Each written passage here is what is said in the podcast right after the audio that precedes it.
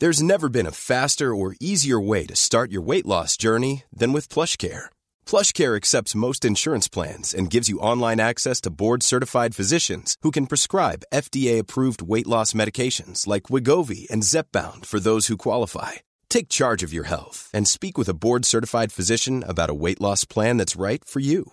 Get started today at PlushCare.com/weight loss. That's PlushCare.com/weight loss. PlushCare.com/weight loss.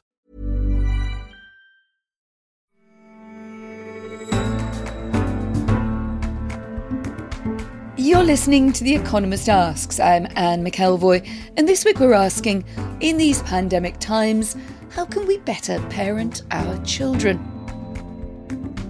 According to the World Bank, almost 1.6 billion young people have missed out on some in-person schooling over the last year. But this week, most of Britain's children have finally gone back to in-person teaching. In America, President Joe Biden's self-imposed 100-day deadline for reopening the majority of classrooms by the end of April is fast approaching too. After those seemingly endless weeks of Zoom lessons, the end is in sight. I do not like homeschooling because I have no one to play with. I haven't been able to get as much help with schoolwork, and I also haven't been able to see my friends. It's so annoying and stupid and hard and annoying and stupid and hard. I love my family, but I'm with them always, every minute of every day. Always. Even once the school gates have opened again, the impact of this year will stay with those children and their long-suffering parents. As a recent article in The Economist sister magazine, 1843, put it, "I'm spending more time than ever with my children. No one is enjoying it." With three of my own at home, I am particularly glad to welcome today's guest. Philippa Perry is a parenting expert. She's been a psychotherapist for over 20 years, and her latest book is The Book You Wish Your Parents Had Read and Your Children Will Be Glad That You Did. So what does Philippa reckon the fundamentals of good parenting are? And how can we overcome those tests of lockdown life and everything that follows? Philippa Perry, welcome to The Economist Asks. Hello. You've been working as a psychotherapist now for over 20 years, and I wondered whether the kind of problems that people bring to you have changed much in that time. No, they don't. And we don't get a different type of problem. We might get a different presenting problem. People might be moaning about social media or something, but fundamentally, people's problems come from their view of the world that was formed in their childhood. And a lot of that is unconscious. And that does not change. That is prehistoric and carries on going on. And how would you say the pandemic and the situations we're all living in around the world, but in and out of lockdowns, more isolated from each other, it must play a huge role, but are you able to sort of adduce anything consistent from that, other than that human beings don't like to be locked up, told they can't go out and separated from their friends and family, which seems pretty obvious? It's interesting, isn't it? Because we all know why we're separated from our friends and family. We know why. We can look at the arguments and think, yes, that's very sensible that we don't spread the virus around and that we stay isolated. But unfortunately, our body speaks a different language. So you get what we call mind-body dissonance. So you know in your head why you aren't hugging your daughter, but it doesn't stop me feeling on some level rejected that it is happening, that I'm not getting that body-to-body communication that I'm used to. And even if you go for a walk in the park with a friend, one other person, but you spend the time, your regulation 2 meters apart, you might come away feeling sort of flat and empty, because when we're used to not only exchanging words and ideas and comfort with each other, we're used to having more of a sort of body-to-body connection. I don't know whether it's breathing together or just having a sort of non-verbal bodily dialogue, but we're missing those things at the moment. And unless we sort of find this narrative about the mind-body split, the dissonance, you know, you can get depressed and not know why. But I think a lot of people are feeling very down because this is missing, and it's a human need to be amongst other people. We reported a large survey carried out at University College London showing a steep drop in happiness since September in the UK, a mood gyration, as we called it. And the thing that really interested me about this was that younger people, who are in many ways at least risk of serious complications or death from COVID-19, came out of it as being a lot less happy than older people who are more at risk, and who I might have thought, had you asked me when all this started last March, will be feeling the isolation more and need even more of that support. Why would you think that demographic difference exists? I'm 63, so this has been a 63rd of my life. If I was 14, it would be a 14th of my life. That's a lot longer. So children are in it a lot longer than we are in terms of how they experience time. Secondly, if you're 10, 11, 12, 13, 14, 15, about that age, your job, evolutionary speaking, is to reject your family and find a new peer group. This is why "I hate you, Mum" sort of happens round about in the teenage years, because it's really important for them to find a peer group that is a sort of secondary family for them, because they need to find an identity away from the family. And this sort of biological need is being denied them. Now, we're all right. You know, me and my husband might be a bit bored at night because we're not going to any parties and not seeing anyone. But, you know, we are secure in our tribe away from our families now. You know, we have made our new family. We've made our new tribe. And so we haven't got this urgency to go and mix. And I live on a square, and sometimes I hear teenagers sort of shrieking with delight in the park. And I think, hello, someone's breaking the rules. And although that might be dangerous for their elderly relations, COVID-wise, I just think I'm not surprised they can't bear it and they're breaking the law. I'm really not surprised. I heard a report of a really nice kind of good listening type mother, and her 13-year-old daughter came down the stairs with a pair of scissors and said, "Mum, take these off me. I'm going to hurt myself because I am feeling so distraught and so much pain and I don't know why."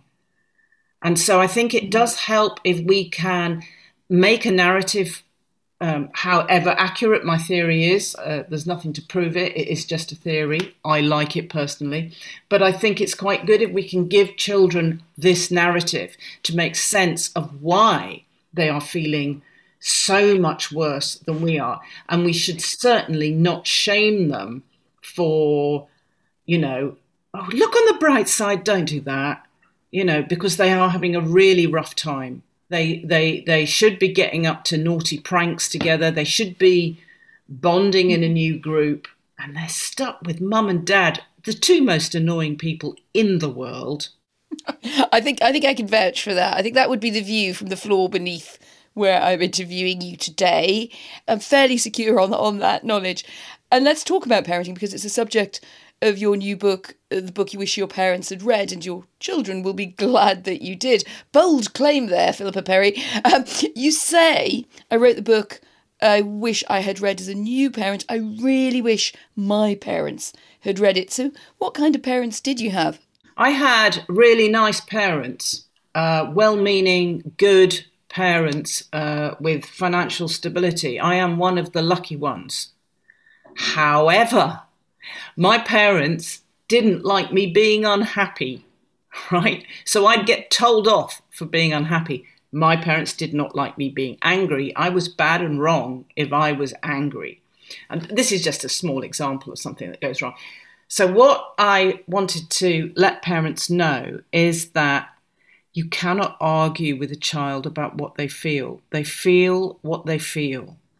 And Sure, we can help them find acceptable ways of expressing those feelings, sort of like, please don't break the windows when you're angry. Could you just say you're angry and then we can sort out what's going on rather than you breaking everything. Now, that's sort of a bit of a Joyce Grenfell joke about it, but I really mean it, that we shouldn't tell children off for what they feel. Of course, we want our child to be happy the whole time, and we might feel like if they're not, it's some reflection on us. But we must take what they say seriously, but not necessarily personally. Like, for instance, my father overheard me once saying that I wasn't having a particularly happy childhood, and he went absolutely ballistic. I mean, looking back on it now, I can't blame him. Like, here was I growing up in peacetime and apparently not happy. Who did I think I was? What we need to do on those moments is not look to correct our child, but to connect with our child. So had he said, oh, I overheard you say you're not having a happy childhood, could you tell me a bit more about that? And I might have said something like, I really hate going to school. And if he'd said something like, oh yeah, I hated school too, because he did, then we could have had a moment of bonding rather than me feeling I've done something wrong, but I'm not sure what, and feeling like I can't confide in my parents. Because this is what happens if we don't accept our children where they are right now, whatever that is, then they won't have anyone to talk to when they need to talk to someone. I mean, you know, let's have a round of applause for that mum who's kid said, I'm going to cut myself. Yeah, I was going to say that strikes me as she obviously got to a very good place in a relationship for that to be the response. But you talk about people being triggered as a parent by our children's behaviour. It's a useful term. I'm going to slightly challenge it, Philippa, because I think it's also, I have a sort of a bit of a bugbear, which probably listeners to this show know about, which is slightly overly fashionable language, which for some reason always just gets on my nerve. I'm clearly an old soul.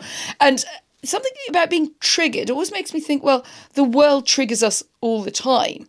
It could just be exhaustion. It could be the stress and boredom of parenting small or larger children in the circumstances that you've described at the moment, for instance. Why is that necessarily to do with the past?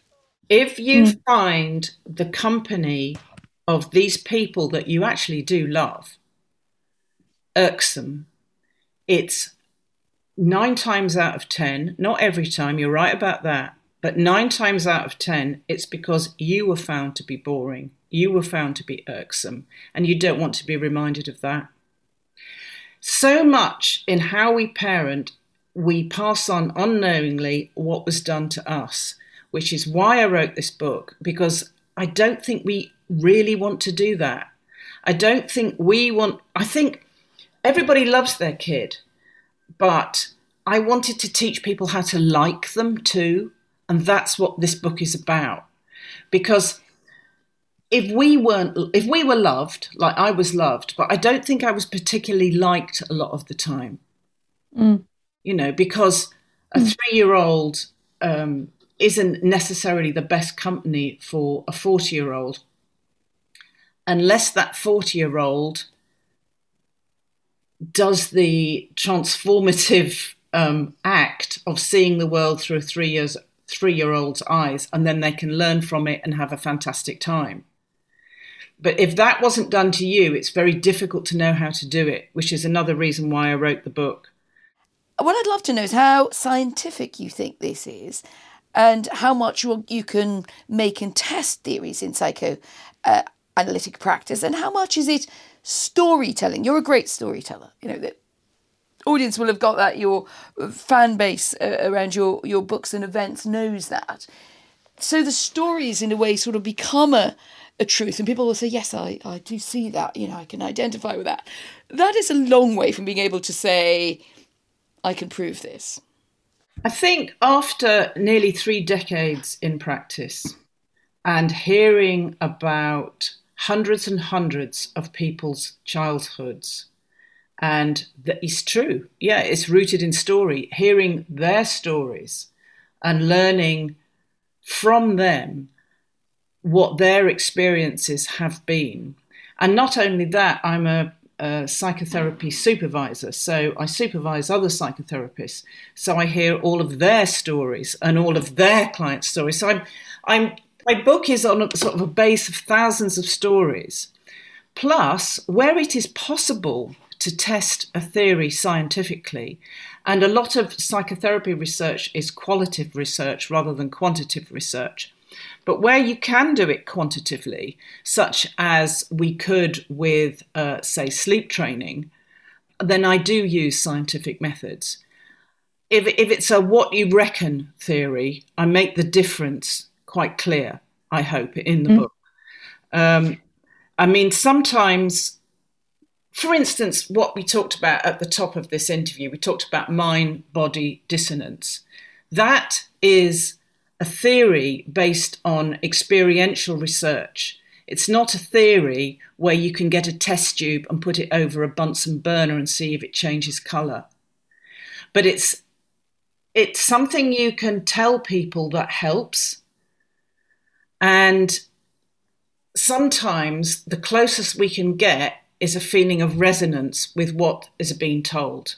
If it resonates with them, that's great. If it doesn't, then maybe we need to dig deeper and see what's going on.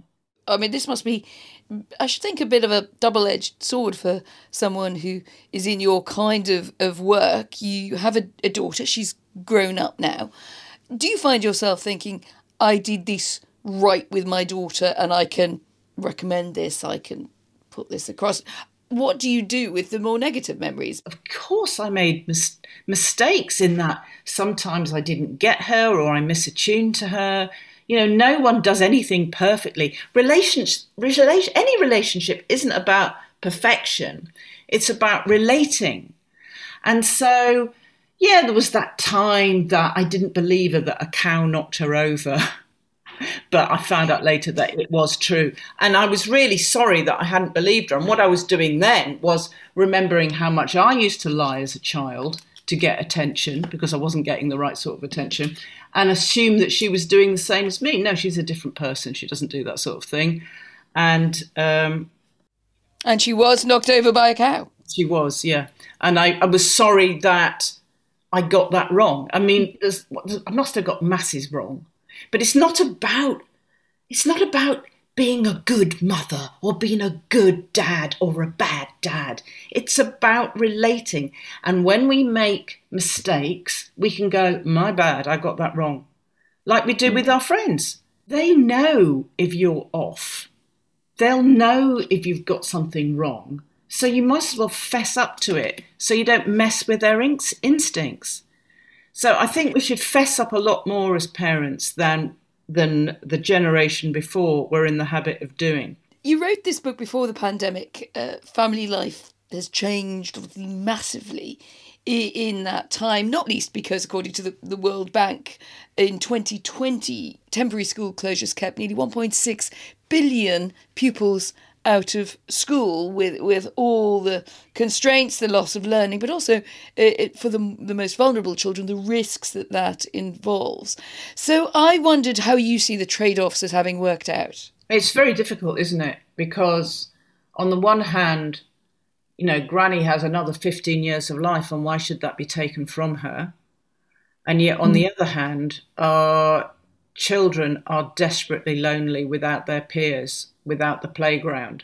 I think the learning you can catch up on if you're interested and if you're curious, you will catch up on that. But I do think there is a price to pay in terms of our children's development, because they are taken away from their peers. I'm not going to judge it as it was the bad thing to do or it was the right thing to do. I don't know whether it was, but we've done it, and there will be a price to pay for it. Whether that's a price worth paying or not, it's not up to me to say. And is there a fundamental difference between the child-parent relationship and the child-teacher one? Because one thing I would say, I can see certainly my colleagues, and you won't be surprised to hear that a lot of people actually on the Economist Radio team and wider colleagues sort of fed into the questions that I'm asking you. And I think there was a group of people, perhaps with younger children, who just feel that they have been pushed as parents into this role of teacher, and that neither the child nor they are comfortable with that. No. Children, for some reason, don't like being taught by their parents. And I think after a certain, after primary school age, the best a parent can do is facilitate learning rather than teach it. What children get to associate with at school is the structure of the day. You line up, you hang up your coat, the rules of the classroom, you know where you get your pencil from. So all of that goes out of the window when you start learning from home. Teachers also know how different children learn. Like, some children are naturally numerate and some have to visualize numbers. But you'll probably present the work how you were taught to learn, and it might not work. So that will cause problems. Children have lost their autonomy at the moment.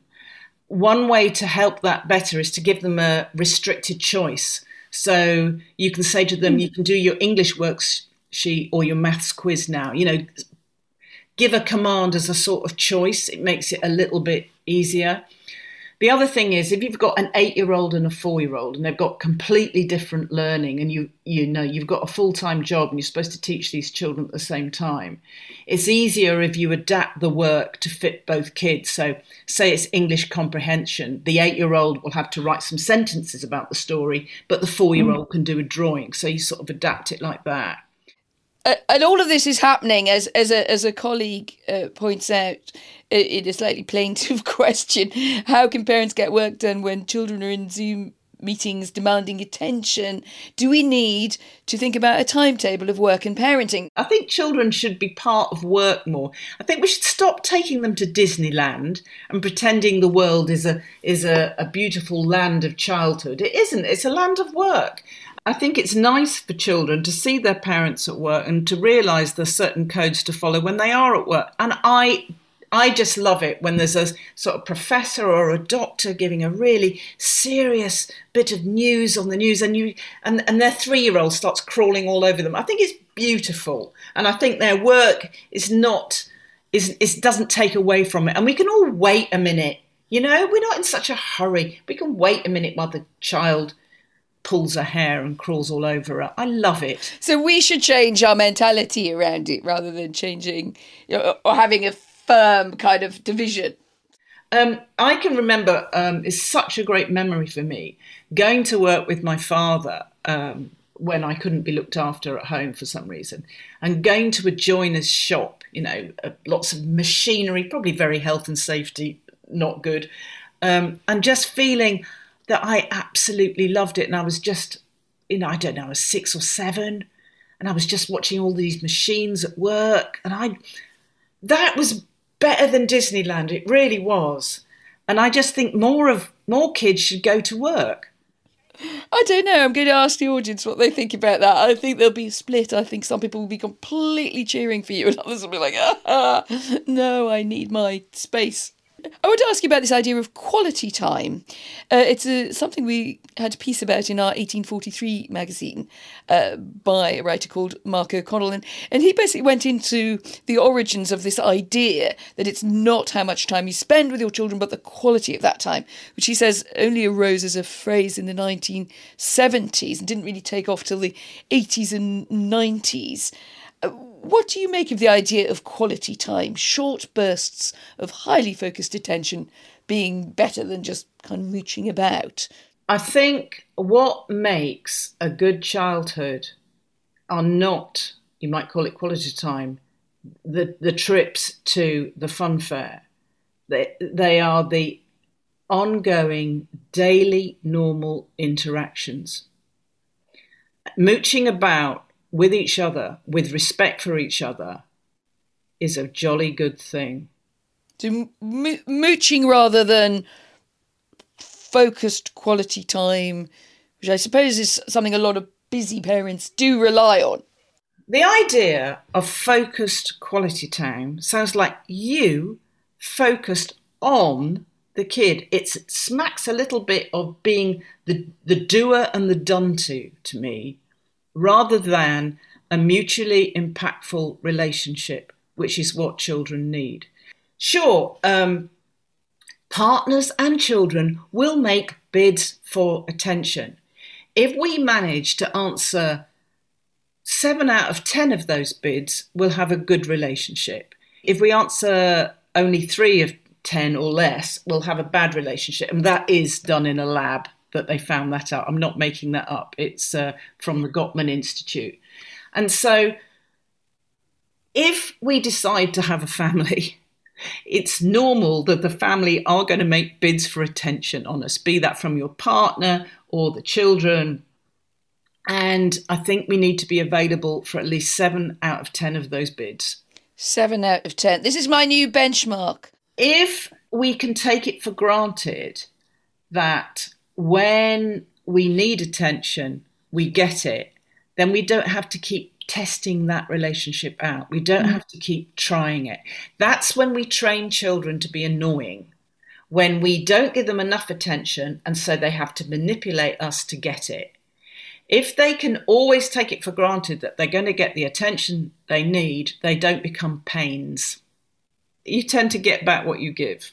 You said in your book called How to Stay Sane, which was one of our books of the year a few years ago, that sanity wasn't about normality. It was about a flexible position between rigidity and chaos. And that suggests that there are many ways in which one could describe or even sort of practice sanity. I mean, how do you feel this period has been for your own sanity?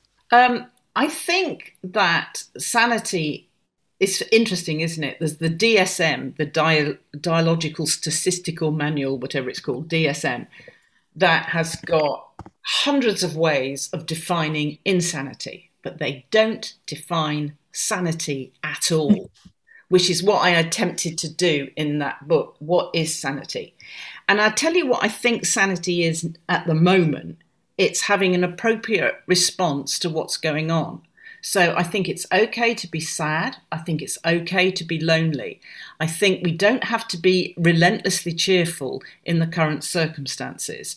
And I think when we tip over into insanity is when we start to get neurotic and maybe fantasize about other people rather than checking out with them. So it's when we start to get paranoid that everyone's against us or everyone's horrible or something like that. That's insanity. But sanity, it's quite appropriate to feel sorrowful right now. I mean, Thomas a Kempis in the 15th century, a monk up in the north of England, he didn't write books on how to be happy. He wrote books about how to be properly sorrowful. He thought sorrowful was the appropriate thing to be. And I think we need to take a leaf out of his book right now, because it's appropriate to be sad when we're prevented from being with our loved ones. Philippa Perry, thank you very much for joining us. Thank you for having me on. And we'd love to know what you think. I've certainly had food for thought from what Philippa Perry was saying there. What have we learnt about our relationships with our children or with our parents during this tempestuous year? Perhaps you found your limits, or that you were capable of feats of patience and creativity you didn't imagine, and all from the room next door with someone else banging on the ceiling. Write to us, radio@economist.com, or tweet us @EconomistRadio. And if I might add a favour, do leave us a rating, better still a review on Apple Podcasts. 5-star one makes our week. We learn from everything and it helps us immensely. The producers were Rosie Pye and Abasoye Oshundero. I'm Anne McElvoy, signing off to go and help with the maths homework. Oh joy. In London, this is The Economist.